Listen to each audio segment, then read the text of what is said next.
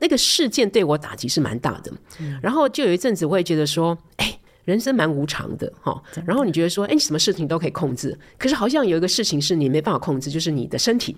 你的健康，你的人生有多长，对不对？是明天先到，还是无常先到？嗯，那你就开始探索比较心灵层面，就就从那个 moment 里面，我开始去探索。嗯，那我想这也是为什么我会在二零二一年呃七月的时候决定我要退休。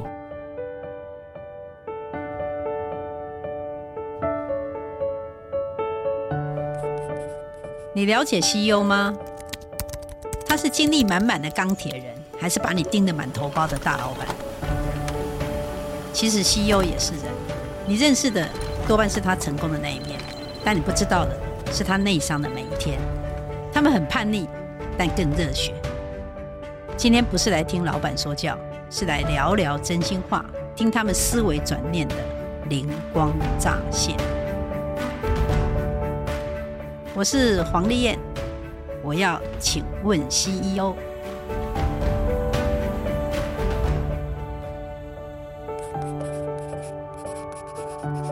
各位听众朋友，大家好，欢迎收听《请问 CEO》，我是外商 CEO 内商每一天这本书的作者黄丽燕，也是 Wave 中小企业 CEO 品牌领导学的创办人。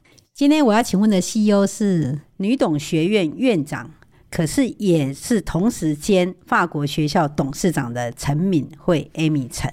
Amy 呢是莱雅史上第一位台湾籍的总裁，也是亚洲区中唯一的女性总裁。在她担任台湾莱雅 CEO 的时间，不但将台湾的莱雅在美妆市场的成长率拉高到市场的平均值的两倍以上。二零一五年的时候，获得法国国家功勋。军官勋位的荣耀，我想这个很多人都不知道。可是我也没有想到说法国竟然还可以来这边受勋呢，哈！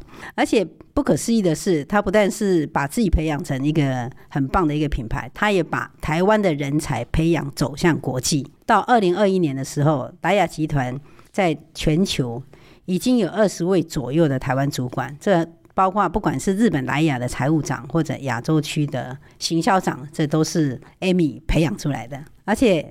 不只着重在事业上的追求，Amy 同时也兼顾着家庭。她曾经写过《你和成功只差十六步》，去分享她事业跟家庭成功的秘诀。我觉得我如果来看，应该是差六十一步啊！啊，我啦。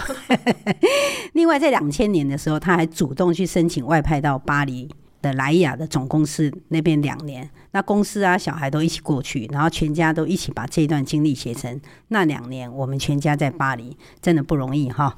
他现在不但是女董学院的院长哦，去帮助女性的领导者，培养更多女性经理人。他也担任 AAMA 台湾摇篮计划的导师，将经营品牌还有国际化的经验带给台湾下一代的创业家，而且。他现在还是法国学院刚成立的法国学院的董事长哈，让我们来热烈欢迎 Amy 陈，请跟大家打声招呼。谢谢谢谢谢谢 Margaret，各位听众朋友大家好啊，今天非常开心，也非常荣幸能够来这里跟大家做一些我的经验生活分享。谢谢 Amy 哈，那我想我们今天就开始哈。嗯，我我记得我常常听到你在讲说，哎，我们要做品牌，做品牌。那我觉得你最跟别人很不一样，是你自己也把自己当做品牌来做哈。嗯，所以对你而言，你觉得做哪一件事情是你把你这个个人品牌做一个定锚？做哪一件事情把我个人的品牌做一个定嘛哈？其实我觉得，我觉得我在来二十五年哦，我我都在经营公司的品牌比较多啦。是是。但是因为是一个公司的 CEO，你就是代表这个公司嘛。对。所以我必须把我自己定苗，就是我要成为一个呃什么样子的形象。但是莱雅集团有十几个品牌，我想如果你让我选的话，我自己把自己更加定苗，可能更连接阿玛尼哈。那但是呢，我们等一下会再多了解一点了哈。就是说这么多品牌里面有没有什么我喜欢，什么不喜欢？不过我觉得最重要就是，可能在管理品牌的时候，你要有展现你的品牌，呃，个性。你要什么样的个性？你的品牌价值是什么？比如说，我觉得我自己的定苗可能就是，我希望是一个感觉蛮优雅的女士，OK，那我可能呃要展现是我的自信，好，我可能是相对来讲我喜欢比较低调的。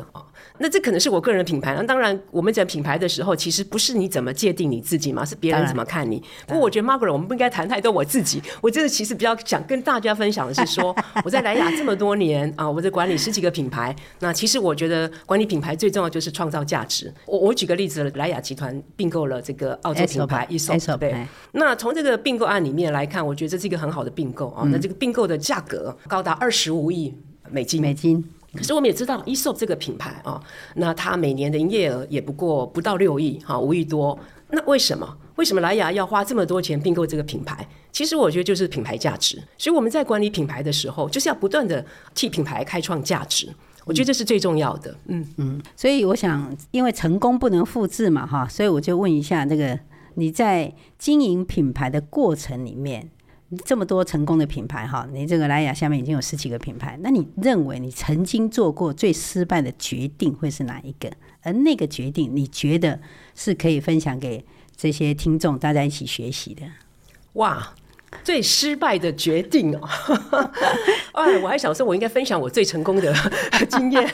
我觉得应该这样讲，就是说，对一个品牌来讲哈，因为我们经常要不断的上市新的产品。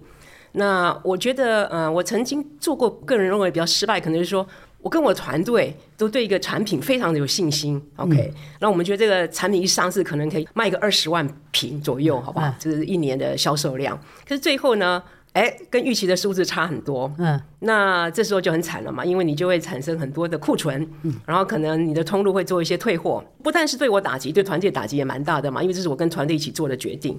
我就不讲什么产品了哈，那这个现在还还还记得当初会议里面，大家就想为什么为什么哦？那连到我这个我 CEO 也跟他们下了一样的赌注，然后会失败。所以我觉得其实我们再仔细去检讨，我我觉得最重要我还是要回到就是我们对消费者的了解够不够深入啊？就是你你这个部分可能我们当初还是做的不够多啊。那还有有时候消费者的了解你怎么讲？我们常常讲说有时候你可能只做个早期做个 focus group，那其实你只跟十个人谈，那十个人可以代表你所有的消费者嘛？不见得，大概我觉得，如果你问我做过些什么错误的决策，可能是在某些产品的上市，我们在销售量的预估方面有很大的落差。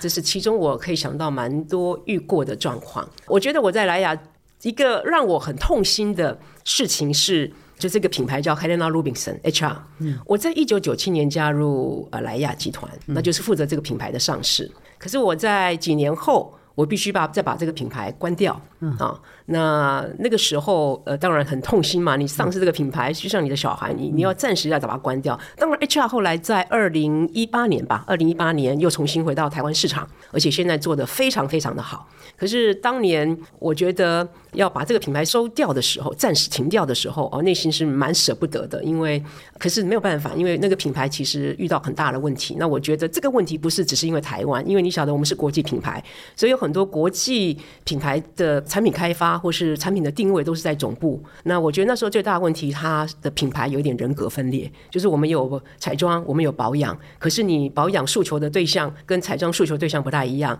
还有你要怎么兼顾彩妆跟保养啊？就是然后你有没有明星商品等等，所以品牌遇到很多问题。然后我记得那那个时候，我亚太区的老板打电话给我，然后就问我说：“Amy，我要跟你讲一件事，我跟你讨论。”哇，我第一个反应他说。哦、，it's impossible！你可能直觉说不可能，为什么有可能把我一个啊、我自己亲自上市的品牌要再把它正式收掉哈？那当然呢、这个情感面的爆发之后，你就要去理智评估嘛。可能这个品牌当时还没有赚钱，所以可能总部也重新在定位当中。所以我们觉得最好的决策就是暂时先停掉。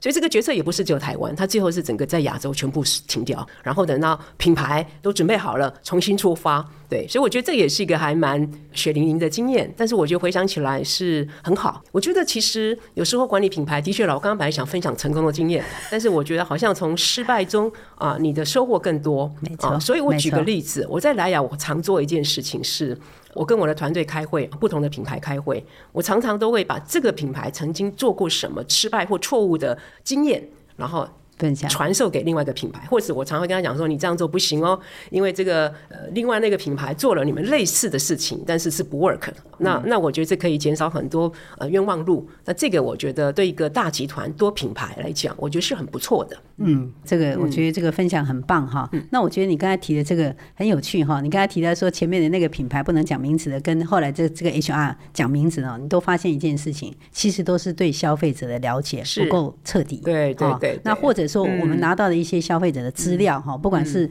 做的那个试调的人数太少还是怎样，可是我觉得可能也是解读上面有问题，尤其是你从法国去解读台湾人需求或者亚洲人的需求，就会发现一个很大的落差。是是是，所以我常跟我的行销人员说哈，这个是要避免这样一个迷失。嗯，因为有时候我们讲 consumer insight，嗯。啊，其实有时候变成消费者洞察，对，会变成是。我们行销人员的洞察，意思就是说，不是消费者怎么认为，不是消费者怎么想，而是我们的行销经理自己个人认为，然后觉得他应该是这样子。好，所以常常有时候我在会议里，因甚至也不应该是我怎么认为。对，所以有时候我们在会议里面在谈品牌的时候，你真的要不断的提醒自己，你的消费者怎么想？OK，不是品牌经理怎么想，不是你的 CEO 怎么想，也甚至不是我怎么想，是你的消费者怎么想。所以我觉得这个是真的非常重要。所以对消费者的了解，哈，或是这个是莱雅一个很重要的文化特质。这就是我们从。大到小，公司每一个人也不能叫大到小了，嗯、就是说每个人都要非常的接近消费者。所以，比如说我们亚太区老板如果要来台湾拜访的时候，我们并不是从会议室开始的，我们先从市场开始，先走进我们的通路，先去接触消费者。没错，没错。就像你刚才在讲嘛，他买的是品牌的价值，是那品牌是对谁有价值？是不是对公司？是对消费者有价值？是是是。OK，那我记得你曾经说用诗人跟农夫哈来形容莱雅。诗人是比较创新嘛，哈，是农人是比较脚踏实地，不断从错误中学习，哈。请问一下，这是不是你个人内心的反射啊？哎，我觉得有一点嘞。不过如果你问我哈，这两个特质哈，可能诗人，我个人一直认为我的诗人特质比较少一点。那但是我觉得，呃，对一个行销哈，如果你是做品牌管理啊，行销的人哈，甚至每一个在莱雅的人，我们为什么要讲这两个特质哈？因为创新很重要，嗯，OK，所以你永远要有这个做梦的勇气，你永远要去想象有什么可能性啊。所以我想这是诗人的定义啊。那我们也知道莱雅在创新非常强，嗯，那你在做一个品牌行销的时候，你总是要去探索一些新的点子，哈。那所以诗人的层面啊是指这个，OK。可是呢，如果一切都是这么样子的，在云里面，在云端里面。这也是一件很危险的事。那所以这个农夫很重要，就是说你还是能够吃苦耐劳，那你还是能够很扎实。你这个梦可不可以做到？不是说想象而已，是你要实际一步一步的去计划。啊，那比如说，可能我们对一个行销人来讲，他的财务观念也要很强哦。你要去预估你的销售数字，你要去计划你的行销费用哦。那你的 P&L 是长得怎么样？这个真的是很深入的啊。那你要走到。通路去，你要去接触消费者，这个都是要卷起袖子来，一定要把手弄脏，一定要把手弄脏。对，所以你不去把手弄脏是不可能的。所以在莱雅，我们是以前啦，嗯、那我不只觉得，我觉得不只是莱雅，我觉得任何一个企业家也好，任何一个想要做品牌的人也好，我觉得这两个特质其实都应该要有的。我想你当时去巴黎的时候也是怀有这样的梦想，但是去到那边以后就真的脚踏实地的把手弄脏啊！当然，也把全家都拖了下去。啊，我们全家其实现在回想起来是蛮感恩的，因为就像您刚刚提到，我全家一起共写了那本《那两年我们全在巴黎》，那是我们在巴黎的生活记录啊。其实。里面都没有谈到工作，对，里面全部是生活记录。看了，那有一天你真的有在工作吗？啊、有有有，因为他都知道我早出晚归。对，Okay. 那有一天我小孩就自己也是把书拿来，然后我就看他在翻翻一翻，在脸上还这样露出笑容。对，对，那我就觉得说其实蛮好的。嗯嗯，那你你有提过一个说做事不难哈，难的是人的管理。我记得你你是做总裁，你管的好像是应该是十几个 CEO。我管着大概十几个人，那有四个事业部的总经理，对，来有四个事业部嘛，那当然还有其他人事啊、财务啊，或者是那个 IT 部门的。因为我记得你的弯道很多，对，十几个人，十几个人。所以我想难的是人的管理，在这个过程里面，我相信你在做管理的时候有无数的个沟通哈，嗯，所以通常人们哈，嗯，对你最大的误解是什么？人们对我最大的误解啊，因为你要不断的做沟通，做沟通。可是我相信人们都是这样嘛，你想要表达的跟人家看到的可能不一样嘛。对。那一般来讲，你觉得，嗯，人们对你最大的误解会是什么？其实我觉得我是一个在沟通上蛮直接的人。就我刚刚讲，就是我就是一个很简单的人，所以我的沟通方式，我我觉得我一直是很明快，就是有时候讲快很准。OK，那我觉得快很准这三个字其实听起来就有点负面。好，那所以是很快。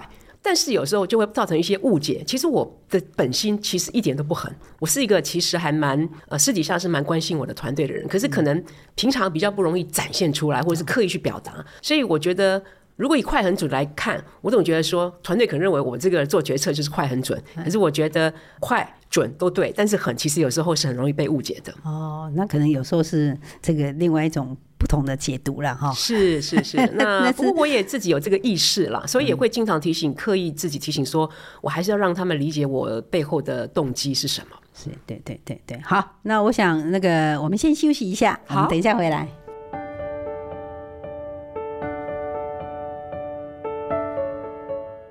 嗨，我们的节目已经开播两个月喽，喜欢我们的节目吗？每次进录音室之前，我其实还是会很紧张。可是更兴奋，因为又可以听听 CEO 踩过哪些地雷。夜深人静，大家都已经睡得四脚朝天，而他们可能又在烦恼些什么呢？你还想听听哪些来宾的故事呢？什么样的故事让你最感动？又或者有什么样的建议想跟我说吗？我想邀请大家用三分钟写下你的想法，让我们可以继续做出对你们有所帮助的内容。赶快点击资讯栏的链接回馈给我吧，非常谢谢你哦。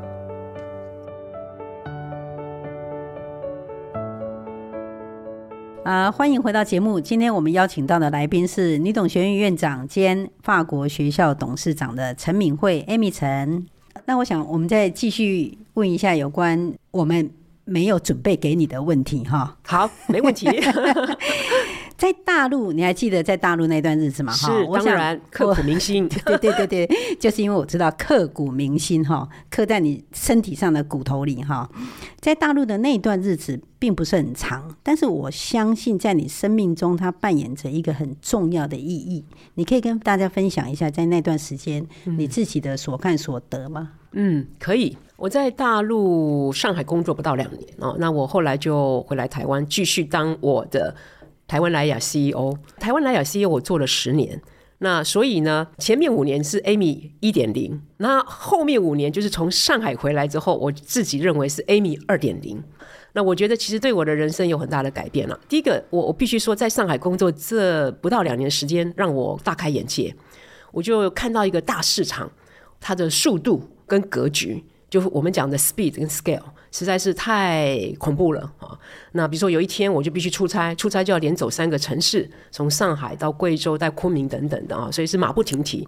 那我那时候的工作时间很长，我大概早上八点前坐到办公室，经常做到半夜十一点、十二点。那因为中国是最大的市场，所以老外一天到晚就来嘛，所以一年我大概有迎接四百多个呃访客，所以其实工作量负荷非常的大。那我记得礼拜六、礼拜天也没时间做太多休闲，就是要想办法再读取很多的资讯这样子。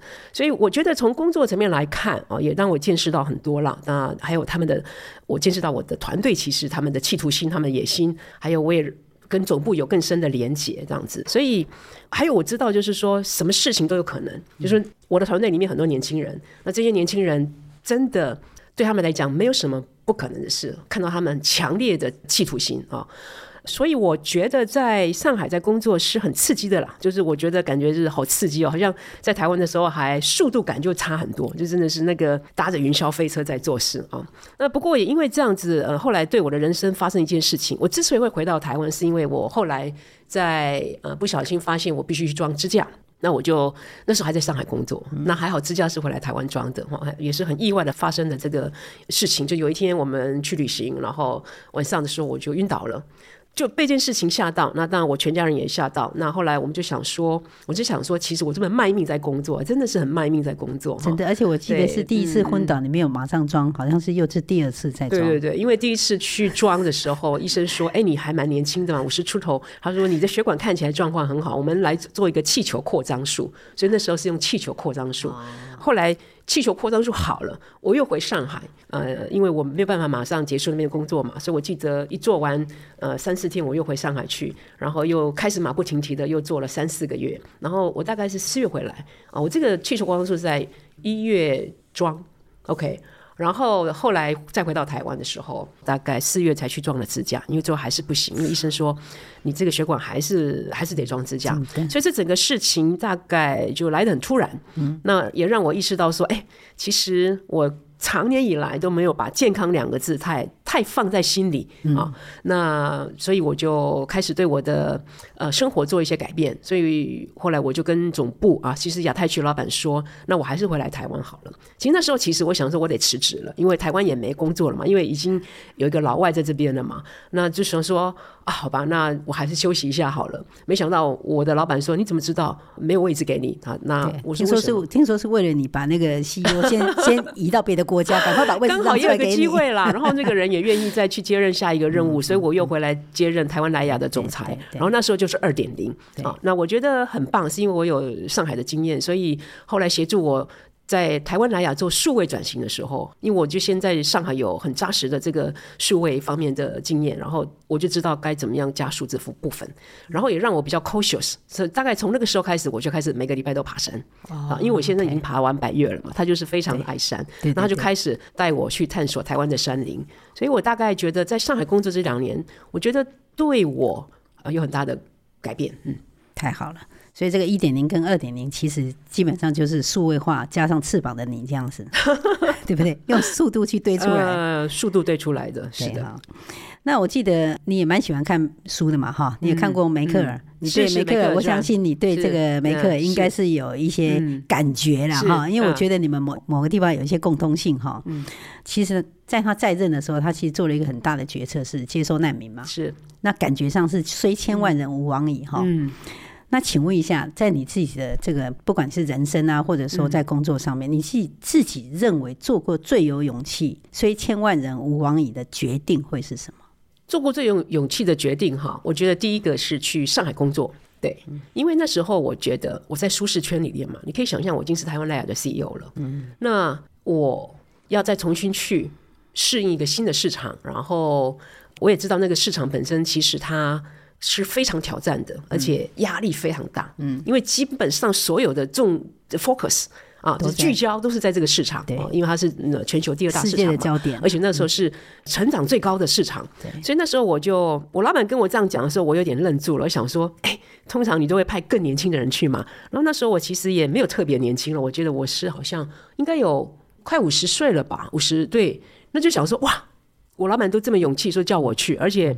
他也跟我讲为什么要我去啊？其实我去是负责 luxury 事业部门，就是比较在百货公通路里面的这个这些品牌，奢侈品牌。对啊，然后我就想说，哇，连我老板都这么敢要求我，然后我一天到晚跟我儿子讲说，啊，你们不要窝在自己的小山 小小窝里面，去要出去看大山大海。那这时候我就一个影像出现，说，哎呀，好吧，我应该勇敢的去看这些大山大海。所以我觉得这是一个蛮勇敢的决定，而且我是空降，我那时候没有任何。我自己的团队，我去的时候就是空降，下面啊当然有中国人，还有很多啊法国人，所以呃没有一个我认识的，所以要连秘书都没带，连秘书都没有。哇，那真的前三个月非常的苦，对，那个苦没有人可以讲，OK，只能够往心里面吞啊。三个月后，大老板就要来访，你就要准备一个很大的报告啊。然后团队呢，哎，可能也还在观察你，你到底能不能成功。啊，所以其实那那个过程，其实我自己想起来都觉得哇，现在想起来真的心有余悸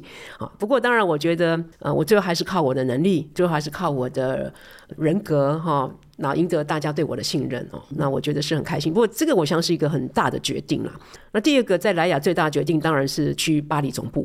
嗯，那巴黎总部这个更大的决定是不是我个人啊？因为我去上海是个人去，因为小孩都蛮大了嘛。那巴黎是带着全家去，那我老公也去，我小孩也去。那去到总部去，那这个 对小孩来讲，他们要重新进入法国学校。我老公他那时候在花旗行，他为了我，最后先留职留职停薪啊，留职停薪两年。对，所以那个时候我觉得也是一个蛮大的决定。所以我觉得这两个决定对我来讲，应该在职癌里面，而不只是职癌里面，因为它也影响到我的全家，是蛮大的决定。真的，我都觉得你那个年轻的时候做那个决定，经历真的是前面不跟他请哎。我觉得你是一个一直是很目标导向的人哈。那我觉得有一次觉得很有趣的，就是说你跟你儿子在讲说，等你儿子问你说：“哎，朋友跟考试哪个重要？”你说：“为什么要选择？”两个都重要啊，是两个都可以用啊。这个 Amy 她基本上就是一个目标导向，她只有想做跟不想做，没有做得到跟做不到的。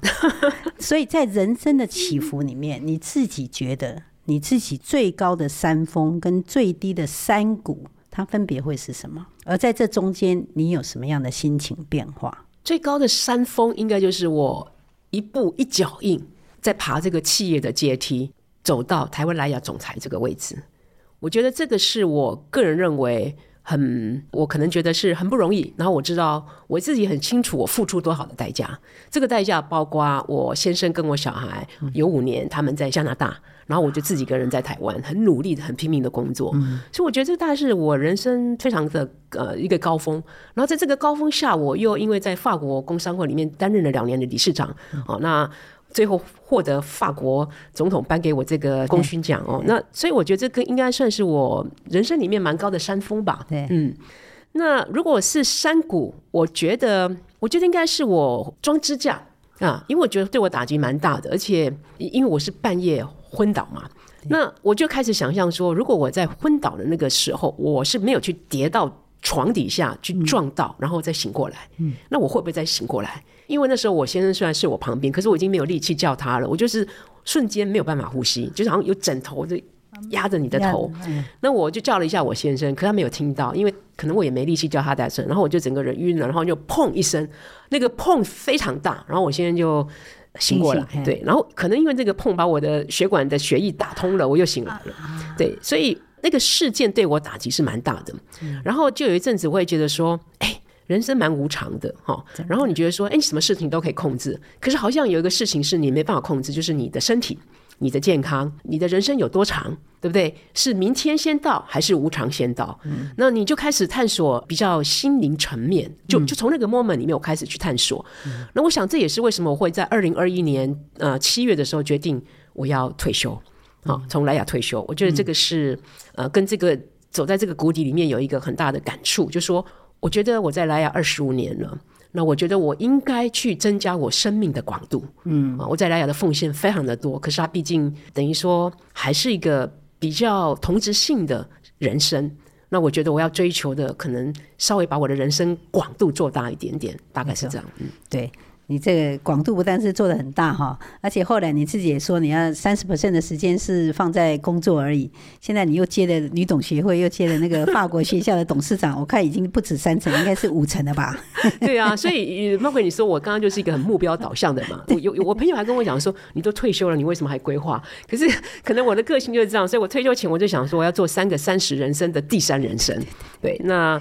呃，目前呢，有一点点没有照我的计划在走，对，所以可能还要再调整一下哈。那所以三十 percent 就是经营健康嘛，还有陪伴家人。嗯、那三十个 percent 就是学习新的事物，探索世界。那探索世界的是我想要去世界旅行啊，去探索更多国家。那第三个就是把我的经验跟学习的东西回馈给社会。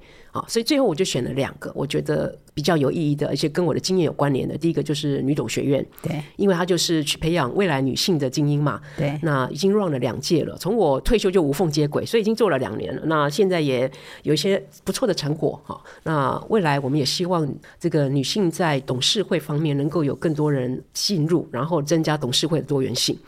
然后另外一个就是法国学校，那法国学校因为我的血液里面就留了一点蛮多这个法国的这个，上一辈子应该是法国人，上辈子可能是法国人。对，那我真的呃在有缘跟法国巴黎跟很多法国人都是好朋友，所以后来接法国学校，我就觉得说呃好像是个使命感。那这个使命感，我觉得对台湾的教育也很很有意义，因为这个学校。